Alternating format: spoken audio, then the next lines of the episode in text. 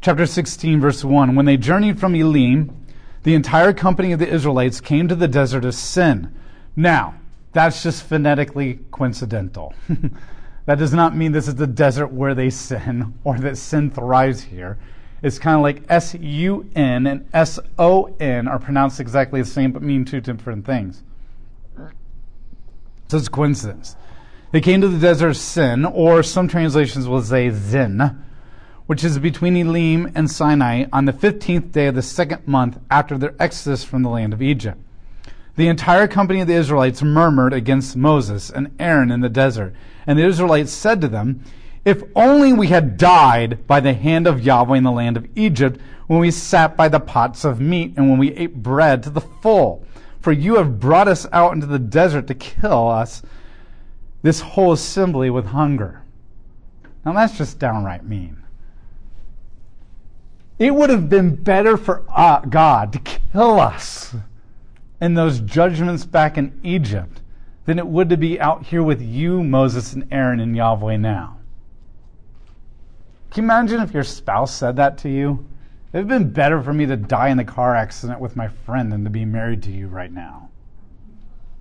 That's basically what they're saying. Because back in Egypt, we sat around pots of meat. Okay, listen. The wealthiest person in the ancient world did not sit around pots of meat. It's kind of like the good old days are always like good old days.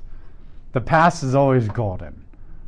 Okay, it's, it was always better back then. But it's not true. It's not true. You have brought us here only to kill us. Now, this is three incredibly harsh insults that if you said this to your spouse, it would have been better for me to die in a car accident than to be here with you now, married to you. My life was better before I ever married you. And you only married me in order to kill me. That's basically what they're accusing Moses and Aaron and God of doing. Now, they don't go directly to God because it's kind of hard to go to God when you can't see him. And talking the pillar of fire and threatening him isn't kind of empty.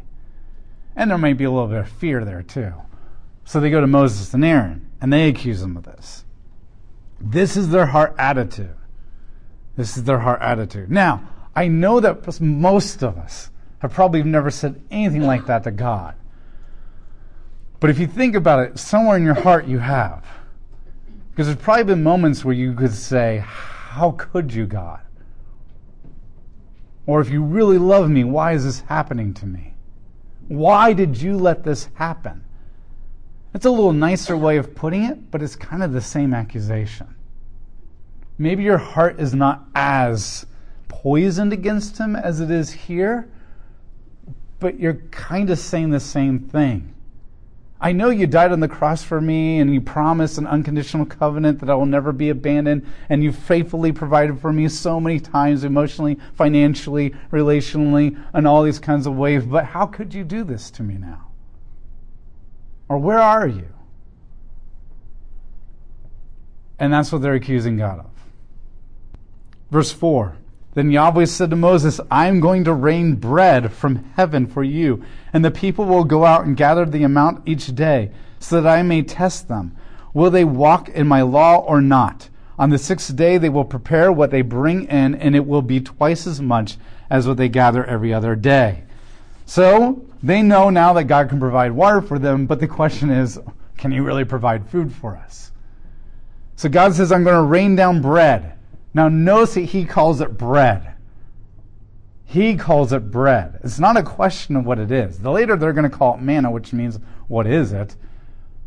But they know exactly what it is. It's bread. He says bread. In fact, never once does God ever call this manna.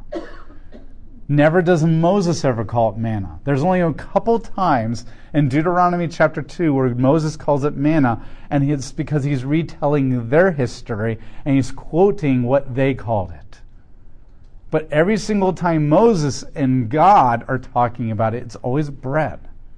It's always bread. I'm going to rain down bread for you. You're to gather enough for each day, but on the sixth day you're going to gather twice as much because they're not going to be allowed to collect it on the Sabbath, which is Saturday. Moses and Aaron said to all the Israelites in the evening, You will know that Yahweh has brought you out of the land of Egypt. So notice it says already again a second time that he's doing this to test them. And Moses immediately starts the conversation with saying, So you'll know that God is, who brought you out of Egypt, is capable of doing this as well. Notice that God is not angry. He's not punishing them. There's no wrath. There's no bitterness. He's lovingly providing for them. Verse six, 7 And in the morning you will see the glory of Yahweh because he has heard your murmurings against Yahweh. As for us, what are we that you should murmur against us? So Moses kind of ends that with, like, and what did we ever do to you that you're complaining? Got to get that one in there. Moses said, You will know this. When Yahweh gives you meat to eat in the evening and bread in the morning to satisfy you, because Yahweh has heard your murmurings, that you are murmuring against him. As for us, you are, um, what are we? Your murmurings are against us, but against Yahweh. Seven times he mentions their complaining. That repetition over and over again emphasizes the real issue. And notice he says, You may be complaining about us, but your complaint is really against Yahweh. We're just his representatives. Don't fool yourself into thinking that you're not complaining against God by complaining against his leaders because that's what you're really doing. And so he says, in the, in the evening we're going to give you meat, in the morning you're going to give you bread. Then Moses said to Aaron, Tell the whole community of the Israelites, come before Yahweh because he has heard your murmurings. So then he goes to the people and he repeats all the instructions to them and the command. And it says that God told them that he are they're only allowed to collect on the first six days, but they're not allowed to collect on the seventh because this is going to be a test of whether they're listening to him or not. Can you, re, can you pay attention to the directions on the test, so to speak? In the evening, verse 13, the quail came up and covered the camp, and in the morning a layer of dew was on the, around the camp. And when the layer of dew had evaporated, there on the surface of the desert was a thin, flaky substance, thin like frost on the earth. And when the Israelites saw it, they said to one another, What is it? because they did not know what it was. And Moses said to them, It is the bread that Yahweh has given you for food. He provides them in the evening quail. Now you have to remember, there's at least 28 to 70,000 people. And if you take the traditional numbers, that's actually 2 million, this is a whole lot of quail. And quail are small little pheasant like birds. And what's interesting is that these quail fly really low. They're known to flying really low in large, massive groups.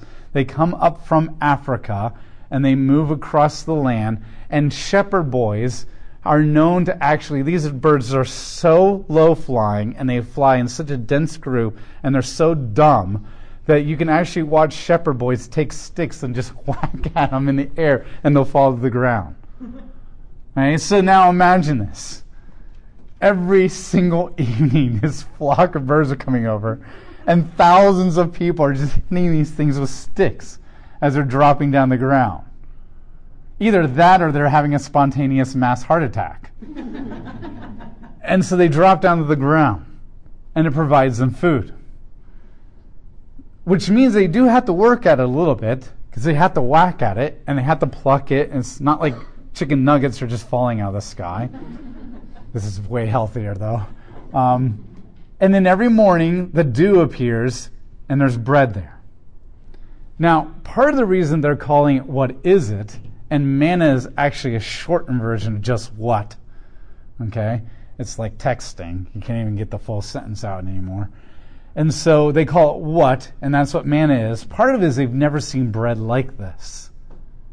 I mean, when was the last time you saw bread just appearing out of the dew? And it's flaky like a coriander. And we're going to be told later that it actually has a honey taste to it. So some, it's like these honey wafers that they're just picking up off the ground. Now, part of it, what's interesting is that this is bread. This is good bread. This is basically like cookies. God is providing them Girl Scout cookies, except they're healthy. You don't have to feel guilty. But the other thing that's interesting is honey is incredibly rare and expensive in the ancient world. I mean, it's expensive even today, raw honey, let alone back then that requires a lot more processing and no factories and machines and that kind of stuff. And you're in the middle of the desert. And so the idea is that God is not just giving them bread and meeting their needs, He's giving them the best. He's giving them something sweet. He's getting them something that the other people around the world will not get, or they will pay top dollar to get this kind of a bread.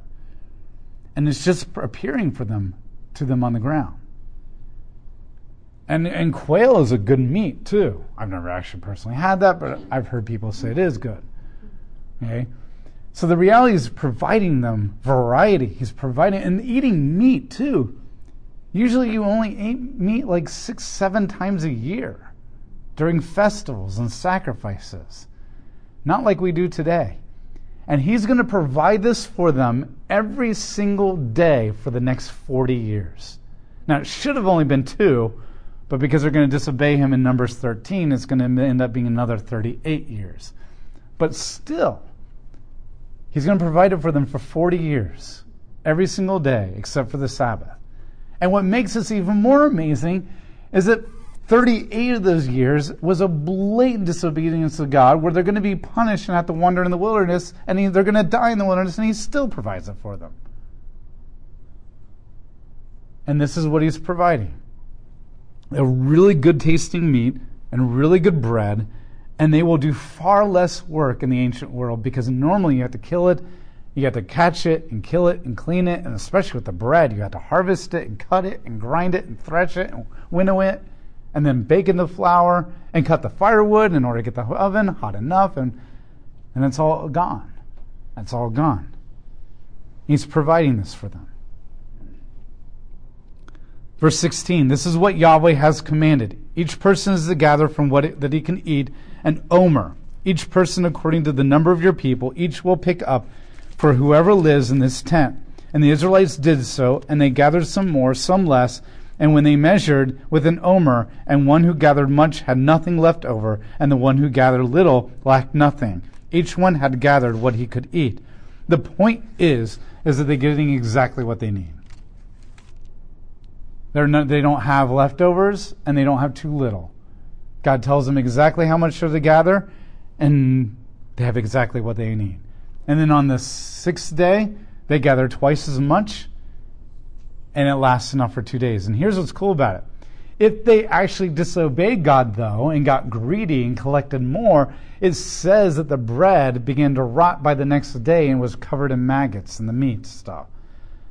Now, even for non preservatives and no refrigerator, that's fast rotting of bread. But that's the idea that this is all supernatural. Their greed, God will not reward their greed. This isn't you just getting greedy at the grocery store. This is you getting greedy with the blessings of God. And He will not allow you to get greedy with His blessings. And so they fail that test. And He doesn't allow them to, to benefit from it. Yet, this bread cannot survive more than 24 hours, yet on the Sabbath it survives 48 hours. And all this points to the direct involvement of God in taking care of their needs, giving them exactly what they need. So, verse 32 Moses said, This is what Yahweh has commanded fill an omer with it to be kept for generations to come, so that they may see the food that I fed you in the desert, and when I brought you up from the land of Egypt. Moses said to Aaron, Take a jar and put an omer full of manna and place it before Yahweh to be kept for generations to come. Just as Yahweh commanded Moses, so Aaron placed it before the testimony for safe keeping. Basically, what he says this is I want you to collect a jar, and you're going to fill that with a jar, and that manna is going to last and stay fresh pretty much for a long time years upon years upon years. And they're told to put it next to the testimony. The testimony will eventually be the tabernacle and the table of um, um, the Ten Commandments. Okay, so they don't. That's not built yet. So where they're keeping it now, we don't know. But eventually they'll put it next to that, and eventually it'll be put inside the Ark of the Covenant. That's what they'll, they'll do, and it's supposed to be a constant reminder of the provision of God. Verse 35. Now the Israelites ate manna for forty years until they came to the land that was inhabited. They ate manna until they came to the border of the land of Canaan. Now an omer is one tenth of an ephah. So it's a little jar. So basically, he ends it with saying God provided for their needs. God provided for their needs. So over and over again, this isn't God just providing for them. This is God, a gracious, loving Father on Christmas Day, going over and beyond and providing for them because He loves them and He wants them to have the best. Now, two incidences, two incidences, other than the Exodus and all that. He has miraculously provided for their needs the water and the bread and the meat.